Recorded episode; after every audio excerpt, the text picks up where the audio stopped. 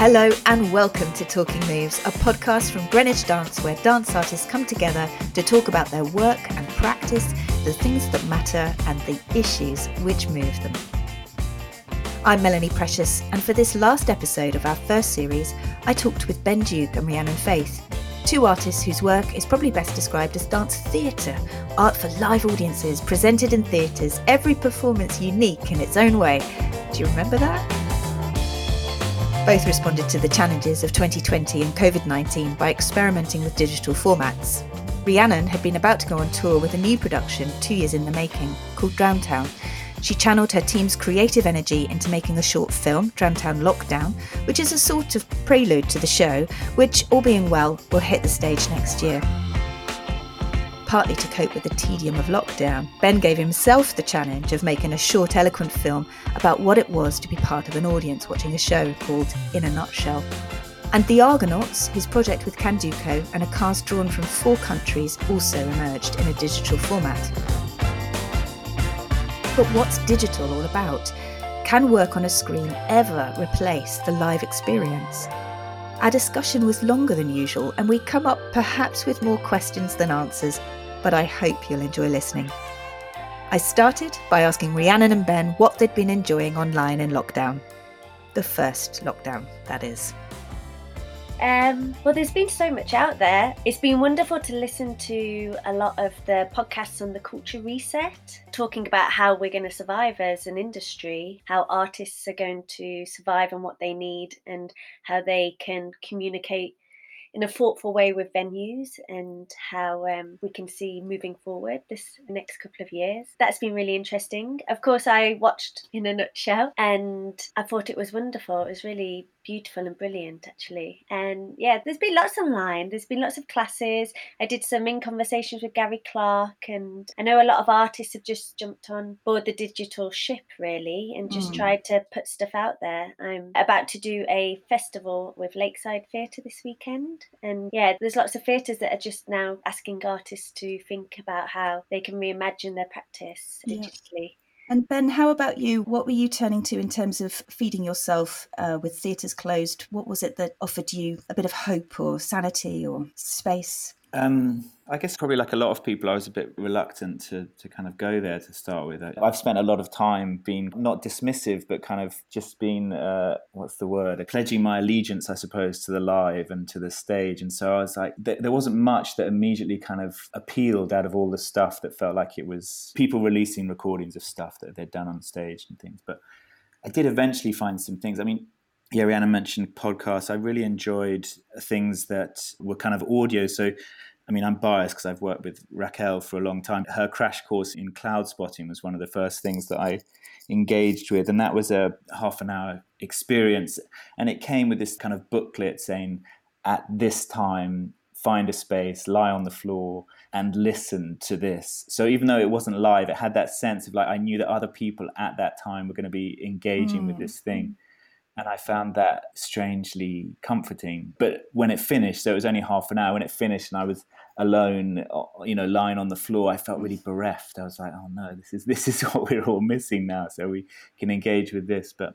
So, so I really enjoyed that, and then I enjoyed Rambert did a, a live piece that um, Wim Vandekeybus choreographed for them, and again there was something about it happening live. I, I realized that that felt important, even if it's an illusion. Someone telling me that this is happening live kind of does something for me. So, um, yeah, and then yeah, those were probably the highlights for me. It's it's interesting, isn't it? Because mm. I I certainly know that my behaviour changed. Like I would never have really thought about watching dance on YouTube. I just never really saw the point, and I found myself going, "Oh, I can put YouTube onto my TV, so therefore I get this better experience. It doesn't feel like work anymore. It's not my laptop." Mm. So there's something quite you know we all sort of moved into a different area of exploration, didn't we?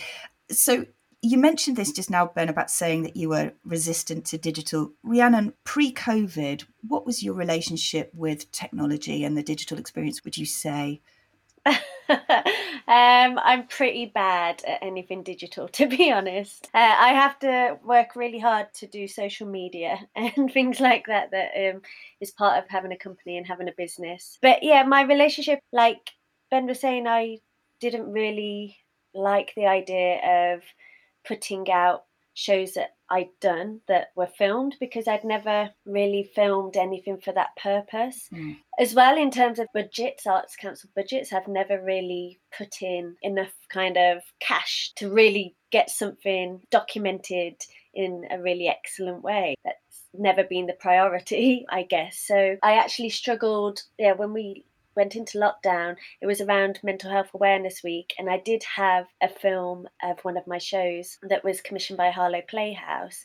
And the show itself, I Talk to the Clouds and They Cry with Me, was made for Mental Health Awareness Week, and I was asked whether we could share that as the footage of it, but it was done kind of thoughtlessly, so I hadn't really had any time to make it feel like that was okay. But then at the same time, I was like, well, actually, it exists. And the reason I made the show was to uh, share it with people that were perhaps suffering from mental health issues or struggling. And uh, especially because of what was happening in lockdown, it felt like a good way to communicate with an audience that perhaps were feeling a little left behind. Mm. Um, so I, yeah, I said, you know, let's share it. Mm. And so I don't know, I had a, I've had quite a, a different, I've gone through uh, feeling like it was okay yeah. and then feeling also like i don't know and that's why i guess we made Drowntown Lockdown more as a creative response rather than going back to the archives and sharing anything that wasn't meant to be seen in a digital format yeah. to actually create something new that had that process from the very beginning and therefore had a different you know became something very different i'm going to dig into that in a minute because i find that really interesting but Ben, before we do, pre COVID, had you ever filmed anything before? Had you made digital content, or were you feeling a bit like Rhiannon that you never sort of factored in those resources to do it in that way? Yeah, I think I felt the same. We'd recorded things mm. as records and then kind of reluctantly shared those with promoters sometimes as a way of getting the work out there. But I'd never really enjoyed that. And probably that's why I hadn't hmm. prioritized mm. it. I, it was always a, a last thought in a way. So it probably felt rushed and, and wasn't really considered like the, the, camera work wasn't considered. So no, I haven't really engaged with it before now, and I think I was suspicious of it. And I think, like I said at the beginning, I was also into this thing of it being live and quite low tech, I suppose. Recently, we've been doing work in rural venues. So the work is stuff that fits into all kinds yeah. of spaces. And so it's been almost going yeah. the other way. It's going back towards a, an increasingly simple form of storytelling, I suppose, which feels like it pulls in slightly the opposite direction. Yeah, hmm. I see exactly what you're saying there. It's interesting, isn't it? Because I'm not an artist, but as an organization, we were thinking very much the same way as you that digital was all about documenting, it was all about marketing, promoting, maybe little trailers and things. But actually, embedded in what we were creating or commissioning, that hadn't really occurred to us. And of course, I know Sadler's Wells were National Theatre putting things out and streaming and live, but you know, we're talking big budgets over there. And like you said, Ben, yeah. when you're trying to pare back to your local audiences, it's been different. So I find this conversation today really interesting because I think we're all really started from that very same place. So Rhiannon, Drowntown, I think there's something almost spooky about the subject matter of the original show Drowntown mm. and the subsequent film that you created in lockdown. So those themes of isolation and uh, I'm just looking at the, the blurb that you had on your website. Drowntown holds up a mirror to society at tipping points. Mm. It's suddenly that was where we were. Tell me about that thought, that decision to make the film, and then how you went about it.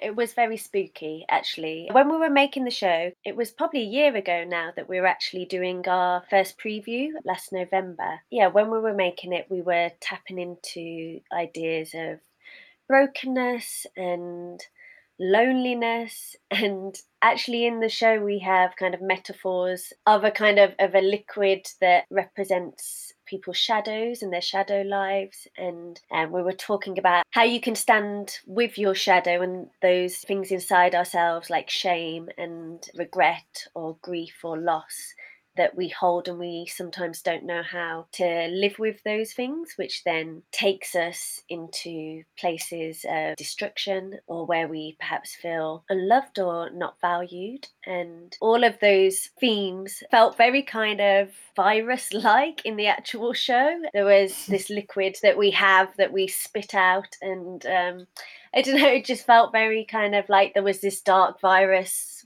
on the stage. And I think sometimes loneliness can feel like a virus. And those were conversations we were having in the creative process. And then for this all then to happen was, mm. uh, you know, really weird. And we kind of felt quite prepared emotionally because we'd spent so much time, you know, talking around the, the subject matter of how to look after ourselves. I think feeling like we had to not just create something, not just be creative, but I felt like I had the responsibility of trying to keep the emotional life of the show together in some way. So to keep the performers together, I, I don't know, Ben, if you feel like when you're making work that if you have big breaks in the process that there are sometimes changes in you know how you feel in that space together. And like yeah. the emotional yeah. content that you're tapping into and especially because i work autobiographically i'm asking a lot of the performers to go into their shadow lives a lot of the time and to be open to be able to access those emotions through their performance and through them performing the self in a way so i guess if you're not in the studio together, there's a kind of loss and grief there. And I think it was just um, a decision to look after the creative team financially as well as emotionally. So, you know, we had a responsibility to start a tour, and the artists, the performers, and the team were expecting to be paid for that tour. And so we kind of thought, okay, what can we do? Let's not try and replicate the show. Let's try and think around the show and we had finished it in some ways. There was still a bit of work to be done, but we had kind of got to a version of it that we felt we understood and we understood who the performers were in that work. And so we thought, okay, well, how do we live outside of that work and how do we create something that keeps us all together? And so we decided to do a kind of a prologue of the show, which then was something new and it meant that we could go into a different creative process and start to do tasks and start to yeah create a new kind of performance it became an artwork in itself didn't it i'm going to ask you a bit more about how you created it and some of those choices because i've heard they're quite interesting but i just wanted to bring ben in because I think there's some similarities with what I understand of the Argonauts being a four year project, Ben, that you'd been working on, and suddenly the plans you had and the ways you thought you were going to be bringing that to a culmination changed, and so that decision to then create the film. Can you talk a little about that? Yeah, yeah. I mean, lots of it sounds very similar to Rhiannon. Although uh, I, I hadn't realised that Rhiannon had started Lockdown as a show. It seems so kind of connected to where mm. we are now. I hadn't realised it was a project that had begun before all of this. No, I think you um, might have um, had a crystal ball yeah. there, Rhiannon. So yeah, it is weird, isn't it? yeah. Yeah, it's a bit spooky. Um, but yeah, I mean, so the Argonauts, I, I, wasn't part of it for four years. So it was a project that Candoco and the British Council had been running with these workshops in these four countries in Ukraine, Georgia, Armenia, and, and Azerbaijan. And I came in at the end of that project when they decided that they wanted to create a performance with some of those participants. So it was incredibly, I mean, it was amazing, but it was incredibly complicated logistically and uh, linguistically and um, physically. They were a kind of integrated company with a real range of uh, experiences, and the whole thing was kind of bonkers. And by a strange kind of well, it was luck and determination and generosity. The the piece ended up. It was going to be part of the Lift Festival, so they were going to come to the South Bank and um, yeah, so then that all just collapsed, and it was kind of gutting because it was it was a huge deal for me and for them, and and uh, it was all so exciting, and one of those rare projects where the where it kind of gels somehow, and, and the energy of the company was was extraordinary, and their excitement about uh, the prospect of coming over to to London, and and uh, so I felt I just felt really sad about it all, and. Um, yeah. Oh, that is really sad. Yeah. So were they participants that weren't performers then? Uh, there was a range. So there was there was a company of ten, and there were three or four who were professional performers, and the rest mm. weren't. So they'd come together through these Candoco workshops. That would have been really devastating for them, wouldn't it? I think so. I mean, I think again, it's that thing of you know working with groups like that. You're reminded, I suppose, of the thrill. Sometimes when we're working yeah. with professionals, not that professionals are cynical and jaded, but you know, it, it's the job and it's what they do. And so, of course, you, you slightly lose track of the thrill of it yeah. and of the, you know, going into these big theatres and the tech rehearsal, all, all that kind of stuff. And, and then to see it again through the eyes of people who hadn't had any Yeah. of these experiences, to suddenly remember how nerve wracking and exciting this thing Yeah. can be. So anyway, yeah. So then the film was just uh, it was a way of keeping in touch with them. And Welly O'Brien and Jemima Hoadley, who I've been working with on the project, were both instrumental in going. Let's just get in touch with them. Let's ask them to make this um, short video of themselves dancing. So it, it was something for us and for them initially, and then you piece it together, and you're like, yeah, let's let's share this with the world as well. So you sent them tasks, did you, for them to record themselves and send in, and then you wove it together? Was that the kind of process? Yes, yes, it was quite loose. It was to this track by Buffalo Springfield, which we'd been uh, using in the show, and uh, the instructions. I mean, the, the whole project was plagued by kind of lost in translation. so the instructions were definitely lost in translation,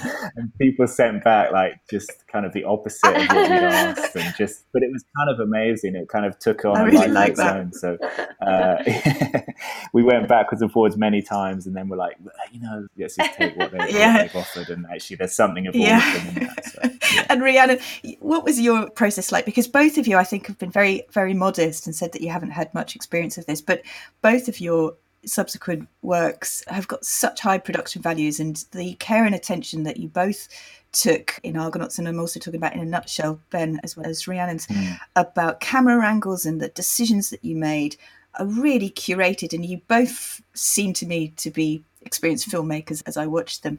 So, how did you get that material, Rhiannon, from your company? And was that you directing them so carefully? And how did that all come about? I can't take all the credit. There was. Uh, You should.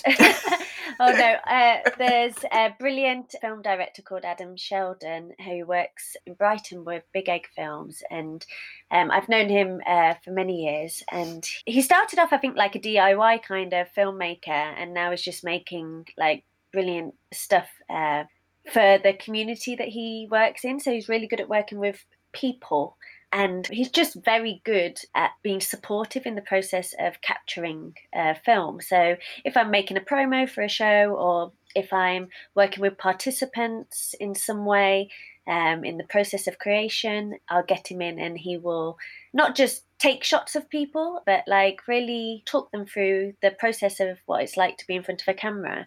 And so I kind of knew he was perfect for the job because we were going to have to do it all via Zoom, and the level of working with video uh, footage and uh, filming yourselves uh, was very different in terms Mm. of the cast that we were working with. So we have some very savvy techno cast members, but then we have some cast members that have very old phones that barely take photos. So we had to kind of just navigate that, but we did it with his help. And I guess I just approached it by doing what I would do if I went into the studio. So, doing very task based activities.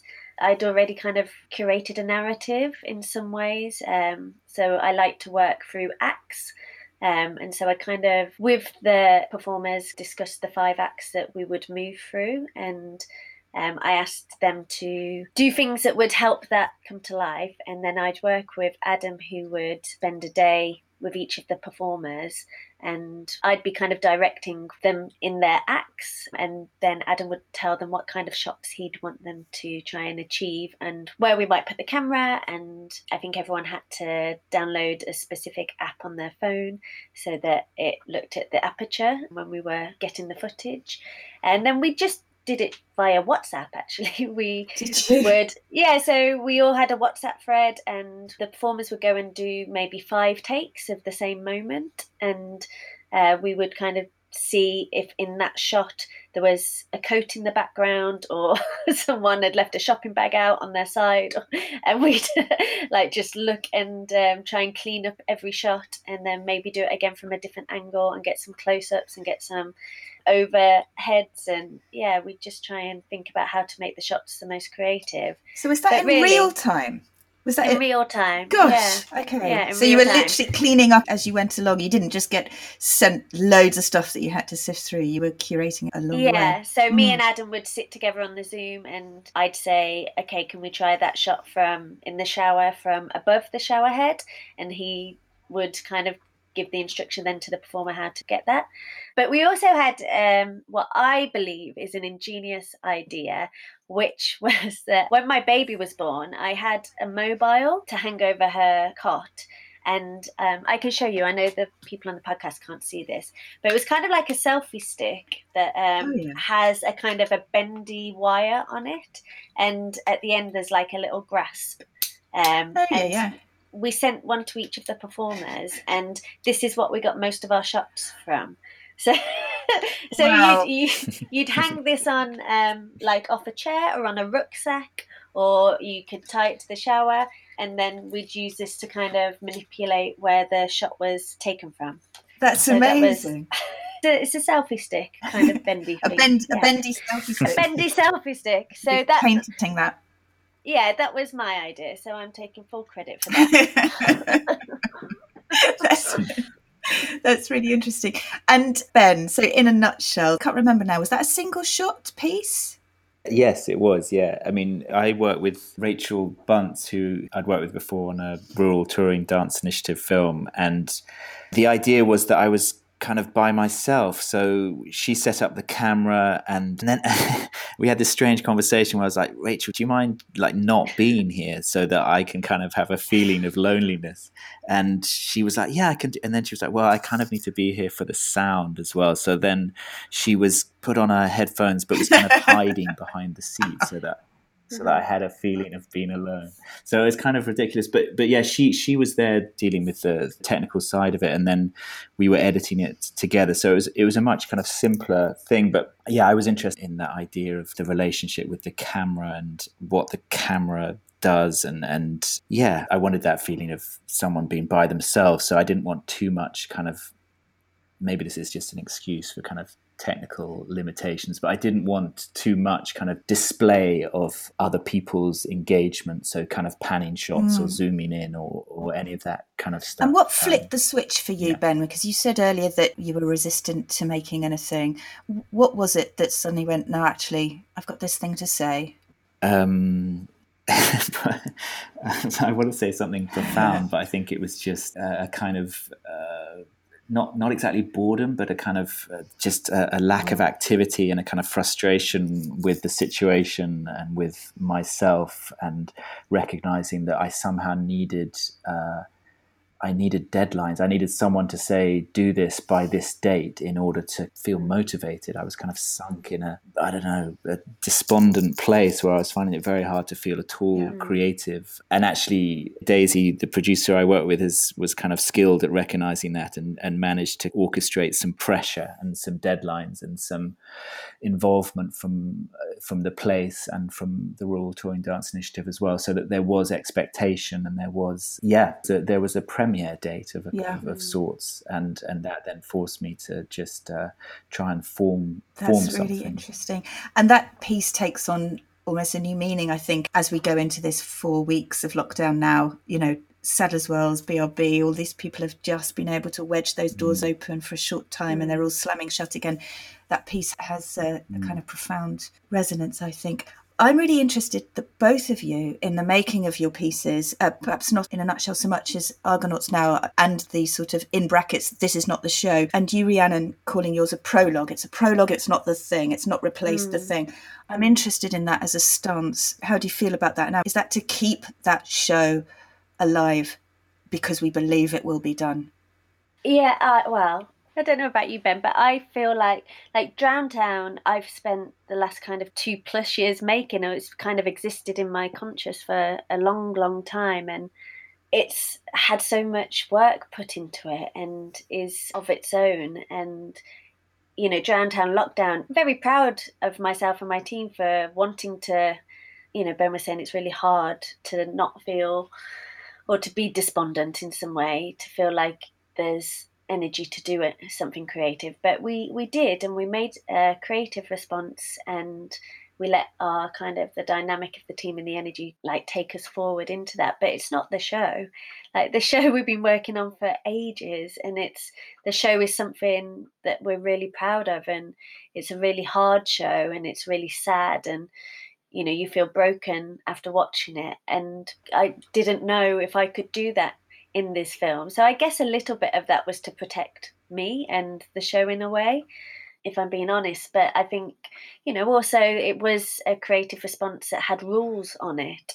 Giant Lockdown, you know, we could only do it via Zoom and we could only mm. do it over a very small period because of the funding we had to do it. And I think we were grateful that we could share it on the Barbican platforms because that's where Town is going to be premiered for its first run. And as far as we know, that's still going ahead in March, but you know, we're now with the new lockdown, it's just hard to really know. So we're kind of in a state of yeah, complete unsurety. Mm, um, mm. It's that keeping hold of hope and and and honouring all of that work and thought that went into the yeah, original, not tossing that out, but you know, creating a satellite, something that's come off it what's so amazing about your film, I think, is that deep connection it does have to the root of your show, but that it exists as an artwork in itself, which I think is wonderful. And actually, for me, inspires me to think about how digital could be used as we go forwards to enhance something. Because for me, that's been an almost perfect trailer to your show. But the word trailer doesn't do it any justice whatsoever. It's an artwork in itself that I've enjoyed. And when that show comes out, I will be there. But it's prolonged that experience for me. It's not just me getting a trailer and a taste and going, oh, yeah, I might book a ticket. It's a kind of mm. different part of the journey, which of course is more expensive because it's probably double the price. You've had to make two artworks in order to get people to the first one. Um, ben, um, I know you said that the the four year project happened without you in it the whole time, but I also found it very interesting that mm. it was very adamant in that synopsis that this is not the show, this is not the thing, mm. it's what we did instead. Mm. Are there plans to keep any of that project going, or is is that just the alternative ending? No, I mean, yeah, I'm not sure. I mean, I, there's something around all of this about the yeah, I mean, Rhiannon spent two and a half years on a show, and then, I mean, hopefully it will happen. But but what does that count for if it mm. doesn't? And what you know, what what is it? What what is this thing that we do? Yeah. And I found that really challenging. I guess this idea that to suddenly go, am I just about the audience, not just about the audience? Because of uh, you know that uh, the, you know the relationship with the audience is kind of central. But what what am I without an audience? And what is what is this thing that I do without an audience? And I think that particularly with the Argonauts, it felt because it felt so important to put that group because they're marginalized in all kinds mm. of ways to put them as kind of center stage and to be denied that it's like well what yeah. what is it then I, I can't accept that this is yeah. all just a waste yeah. of time and that we've just kind of we've just gone around in circles for, for nothing but I think that realistically it was such a kind of moment in time and it and it was such a kind of amazing alignment of scraping together the money to get them all over here. And politically, it was very complicated. And now, I mean, there are performers from Armenia and Azerbaijan, and that whole situation has got far worse since since we were working together. And the chances of them being able to appear on a stage together now feel really slim. So there's so many things that seem to make it unlikely that that show mm. will happen. So I guess the the film is a I don't know. It's it's a it's a record. It's an mm. echo. It's it's something uh, something that remains yeah. from that.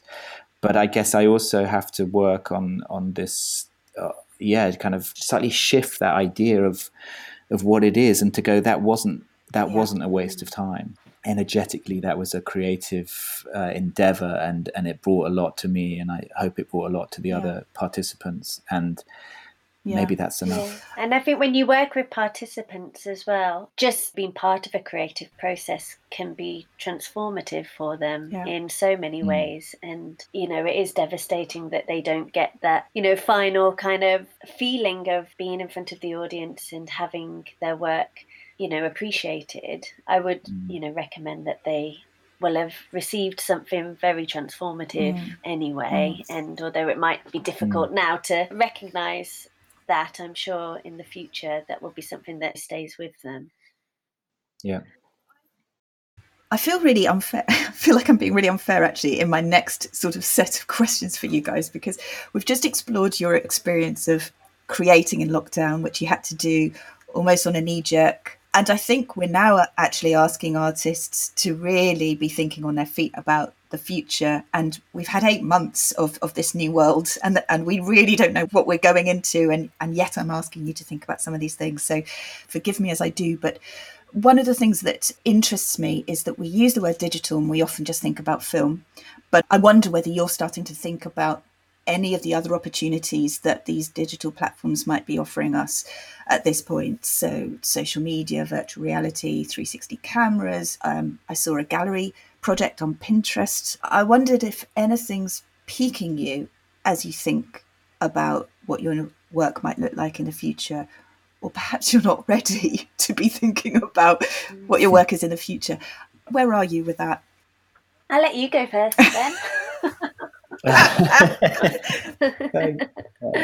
yeah.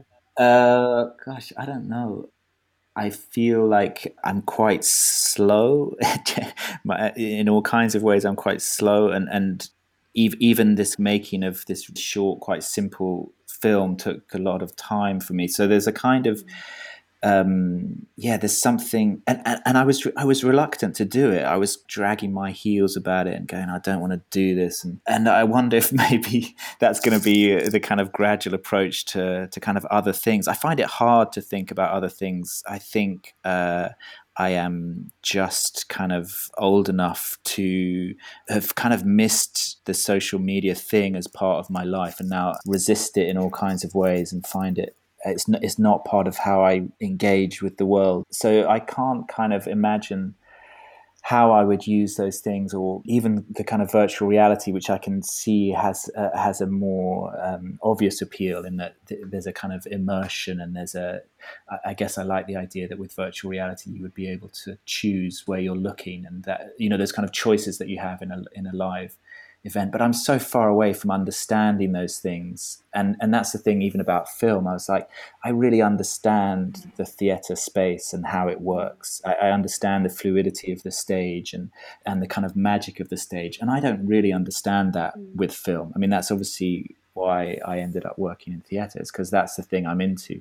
So I feel like a complete beginner, and I feel interested in trying to understand that film space or the, or the space that the camera creates and may I mean I, I, guess like Rhiannon's done with a, with a kind of prologue. I, I, was thinking about rehearsals for a new project, and we had a week of research, which was just um, to kind of we, we had some research money and we were using that for this project. And i just said let's invite a camera person and let's just film everything. I don't know what we're going to do with it. I don't know if it's a documentary. I don't know if it's some kind of supporting material. I don't know if it's a separate project. But to just try and gather things and create options so that if this piece can't be shared live there is still something that we can mm.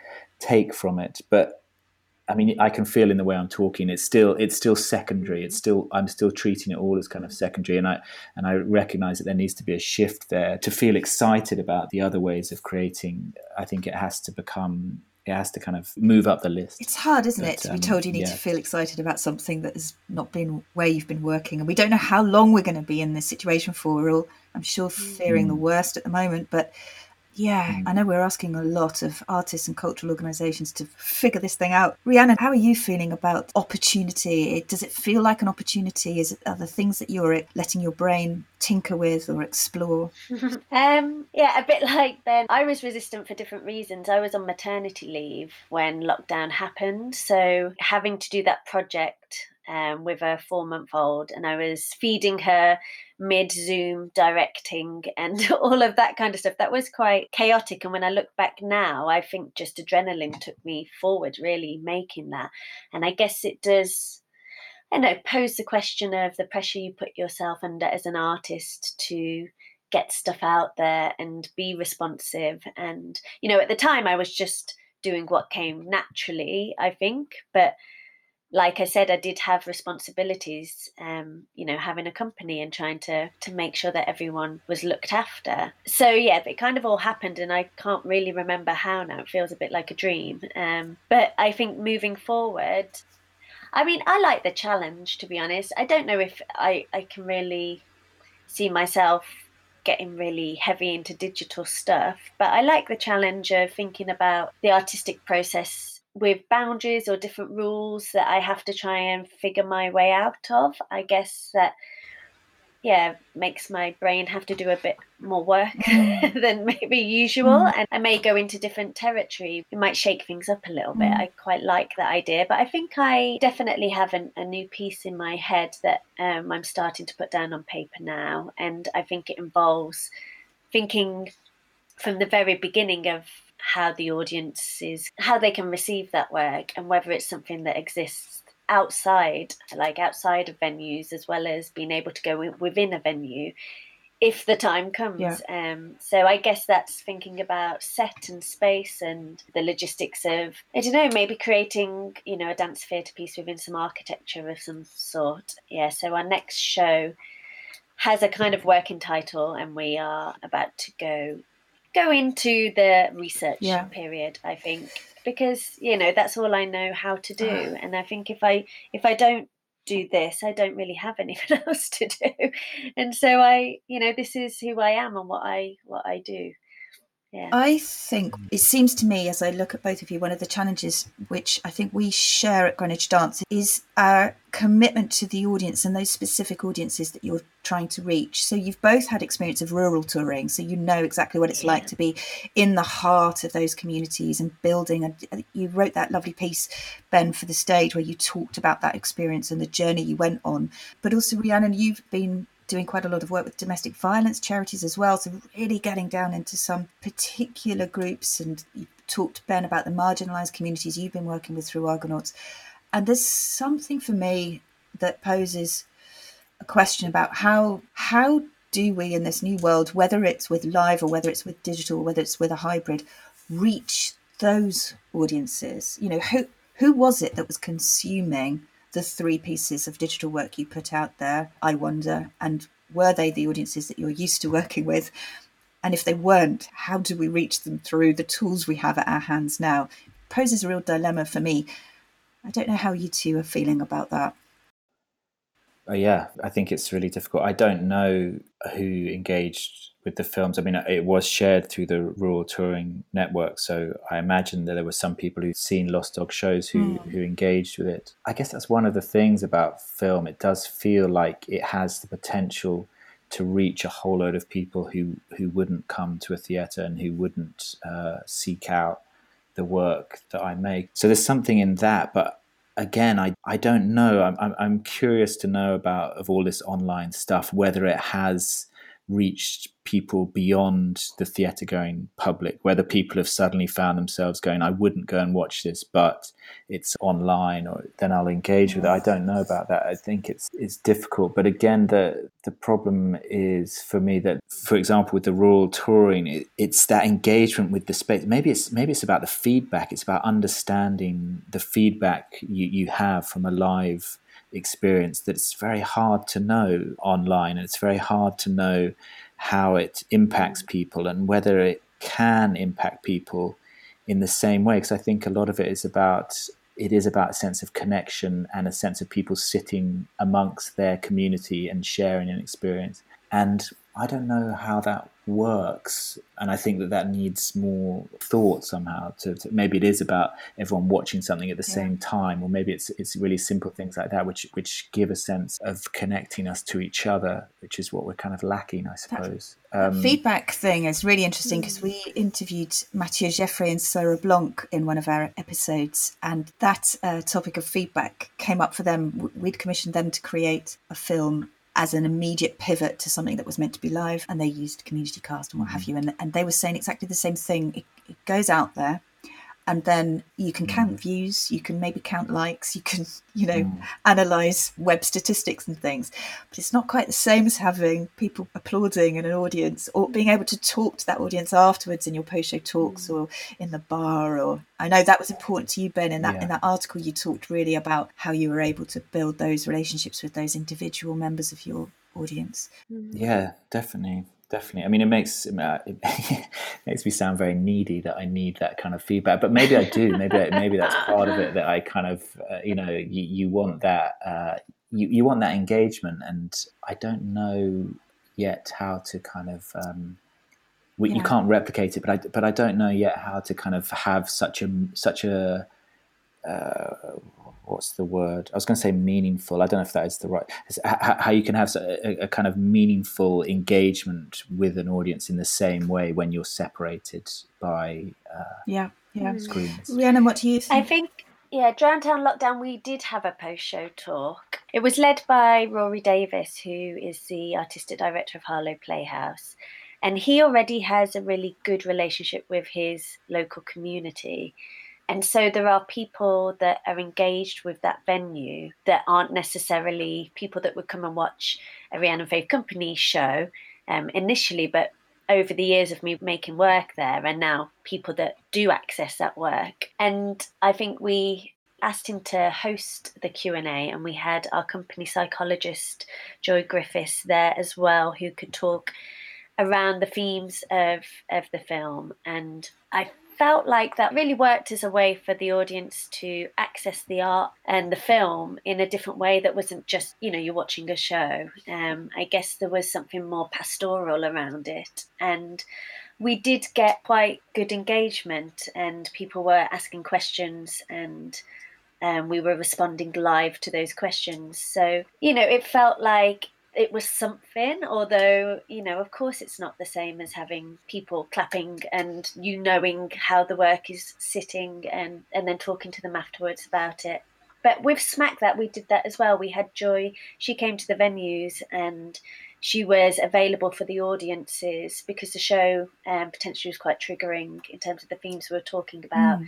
So she was available for the cast throughout the whole process, and then she was available for the audiences at each venue that we went to. And I think just having her there has framed the work in a slightly different way. It's not just about what you see, it's about how you receive that and how you feel then, and how you tap into i guess the mirror version of what you're seeing on stage what that brings out of you and then joy is kind of there to talk through those those things with the audience mm. and i don't know if that's you know necessarily the way it has to be or you know but there's something that made me feel like that was the best we could have done yeah. in that situation yeah and i guess it's just about considering you know how to serve the audience how to how the work can serve the audience and how that shifts from different venues that you are working with at that time and what the responsibility of the venue is as much as what the artist can do and the artist team can do. Yeah, that's very true. For us, I think we felt that we were about to take a show into a community centre in a space that we'd never taken a show before, so we really had no idea what sort of numbers we might be attracting. And instead, we chose to work with a small community cast and uh, partner them up with a choreographer, and they created a film together. And we sort of reflected on the fact that perhaps instead of 40 or 50 people, that if we'd been lucky, we would have got into the community centre to see the work. We'd brought an experience to perhaps 10 people that was richer and more prolonged. And in a way, this period has given us permission to not be chasing after those audience figures uh, anymore, mm. but actually chasing after an audience experience and valuing the experience of a handful of people above being able to report that your show got seen by X number, which funders so often want, which is heartbreaking. Um, I've got hmm. another dilemma, and again, I, I, I turn to you. I recognise that you're grappling with this in the same way as me, but I'd be really interested in your perception of it, which is about cultural inequality. So, quite a lot of what we do at Greenwich Dance, if not all of what we do, is about trying to address cultural inequalities. And I think, I believe wholeheartedly the two of you are doing very similar things. And one of the things that worried me at first was that we had a large number of, particularly our young people, that didn't have access to digital. And so I wondered whether this sort of uh, division of equality had shifted across to a people. We suddenly went, oh, great, we can reach all these new audiences online, but actually we've left some of those people behind. Then, contrarily, I read Lyn Gardner's piece in the stage last week, I think it was, where she was talking about the live. Uh, so, a number of theatres have been putting live work on and then streaming that. And she was talking about that digital experience as there being a risk of that being the poorer cousin and the elite, the people that can be bothered to go through that big long process of temperature checks and surveys and whatever else to get into the live venue and pay the prices to be one of the few that can go into the live venue and everyone else gets left with the digital. So I, I, suddenly saw the problem from a different angle. And I wondered whether this idea of equality in our digital offer had crossed your desk, your brain, whether it's anything that you've been grappling with or thinking about.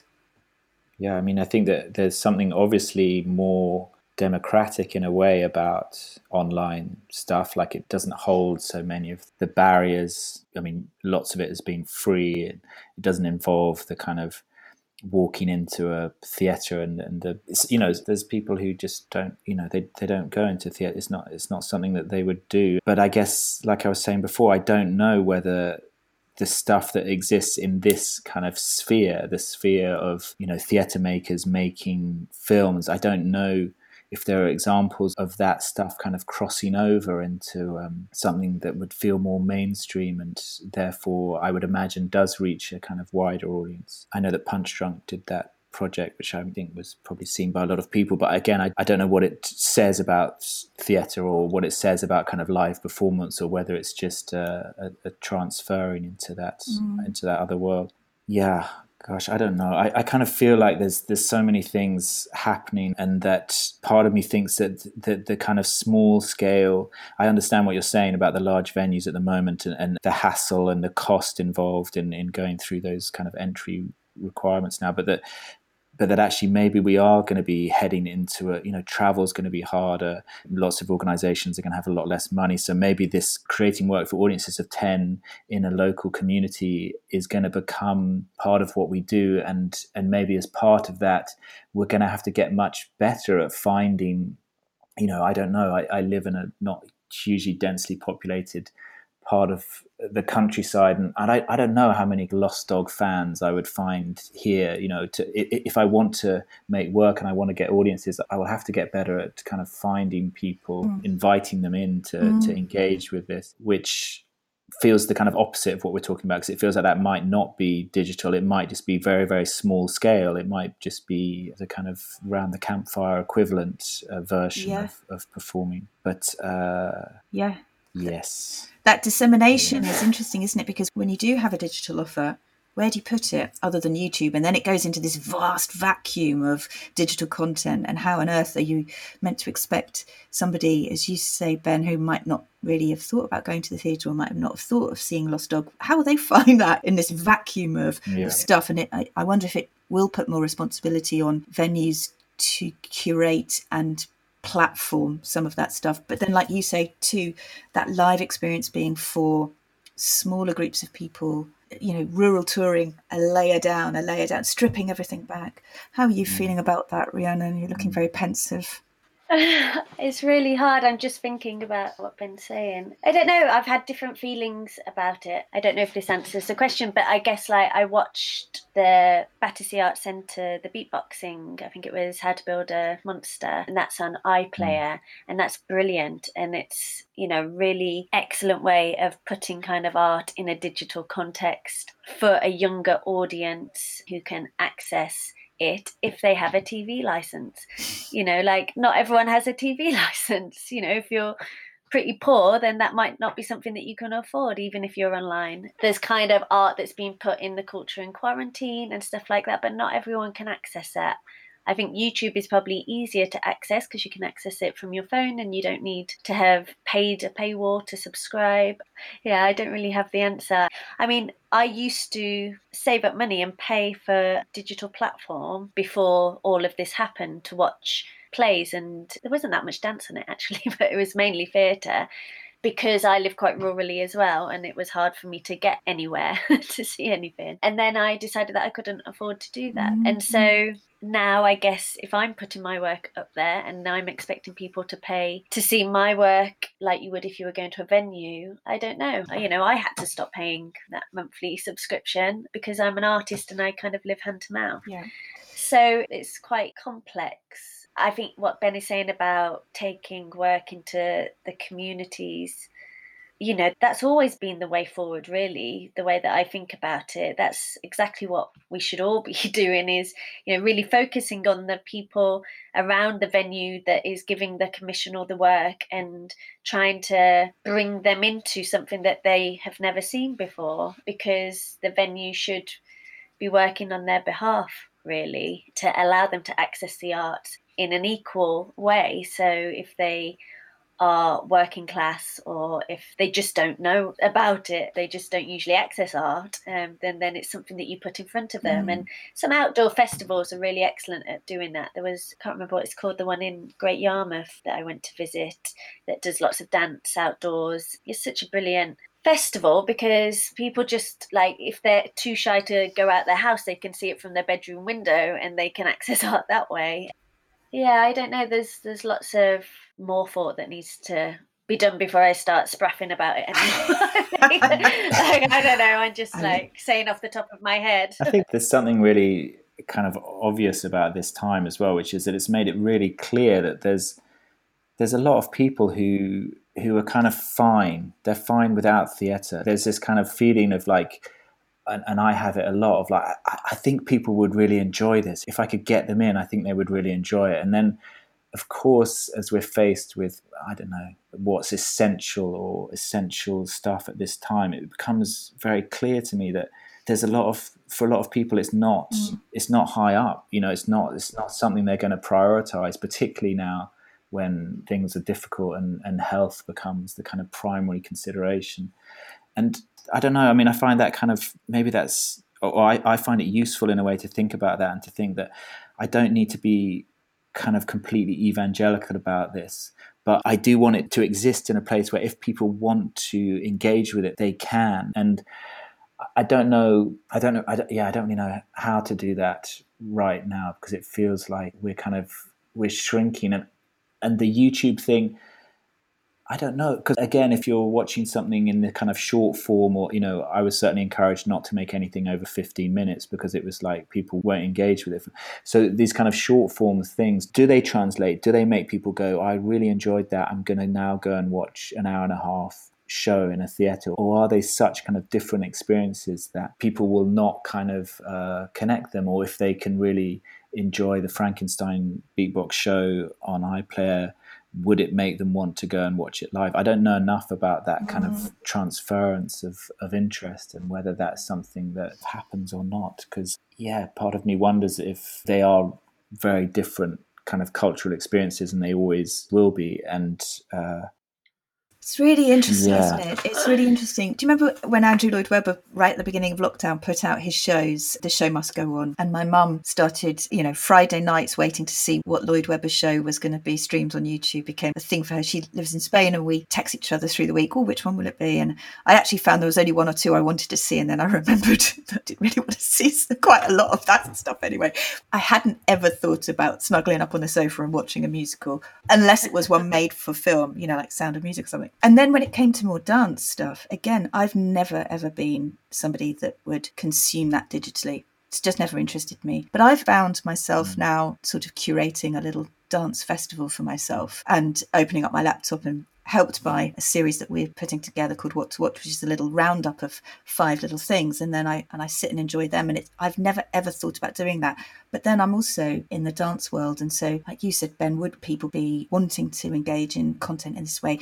And we're only eight months in and we've changed everything that yeah. we've done so it's really hard to draw that down lots of questions maybe they just remind us of yeah. the live experience I, I feel myself going I, I, like to be reminded or i'd like to go and watch palermo palermo the mm. pina bausch show because I've seen it live and I can remember that as I watch it. But I guess part of the thing we're talking about is what about people who haven't seen things mm-hmm. live? And is, is, this a way of, of them becoming engaged in live things or is it just another, yeah, yeah it's just content? More content. More, more content. Um, before we close, I've got a mm two last questions for you. The first is just going back to what you created in lockdown. In terms of commissioning, what do you think an organisation needs to be thinking about that perhaps they don't already if they're going to approach you with the commissioning of something digital? What do we need to be thinking about in terms of the needs of artists and the performers? And is there anything I can take away? Hmm. um, hmm. what do you reckon, Ben?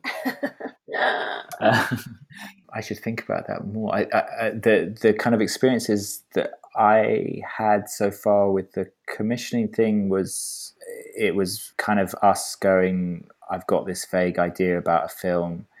Would you be interested in supporting us? And some organizations came on board and then i mean it was more simple i guess for me i was just working by myself with rachel and, and with raquel as well supporting me but there weren't other mm. cast members as part of that process um, i think the distribution thing is interesting and how that is dealt with and then what happens to it i'm still not quite sure about the kind of limited run mm. thing or the the kind of like I said earlier I like the live thing the idea of it happening live and being mm. shared live but then I also like the idea because I'm someone who's always late to the party of going I can still yeah. see that thing that people were mm. talking about even though I missed the, the thing but the, the, yeah the kind of how it's distributed and shared I think is important and that I guess needs to be talked about and understood and I don't know I, I mean again it feels like we are non I, well speaking personally i'm a non-expert filmmaker dealing with organizations who are not expert in distributing film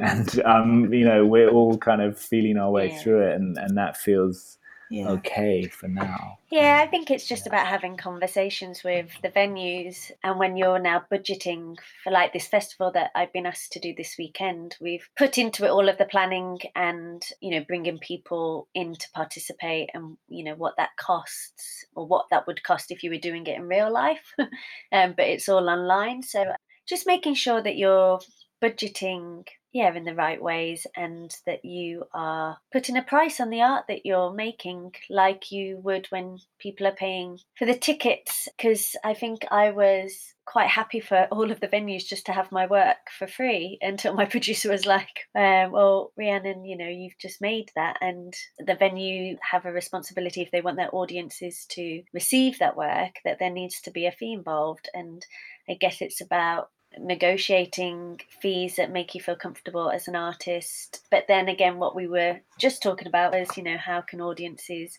that don't have any cash access that work? So I think it's about just having those conversations honestly and openly with venues.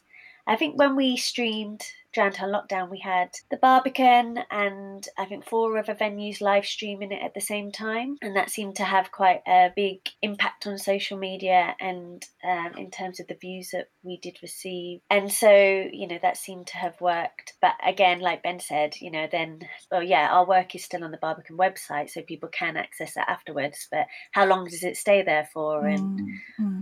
you know, it's new territory. It is, I think. So much to think through. Yeah, there's a lot to think through, and I think by doing is usually how you figure it out. Once you've given your work away for free, you probably don't do that again. like, you know, you just you try and figure it out as you go along, which I think most artists do from the get go. Yeah. Yeah. So, my very last question, and of course, it's not going to be an easy one, and that is we've been using the terminology cultural recovery a lot, largely due to the famous 1.57 billion that's just been carved up and billed as a cultural recovery grant. What role do you see for digital as part of the recovery of culture? Can you edit out these really long pauses between. and me going, you go, Ben. These um, are really hard questions. They are Melanie. hard questions. I mean, cultural recovery, that's got, you know, that's a high bar, isn't it? Yeah. Mm.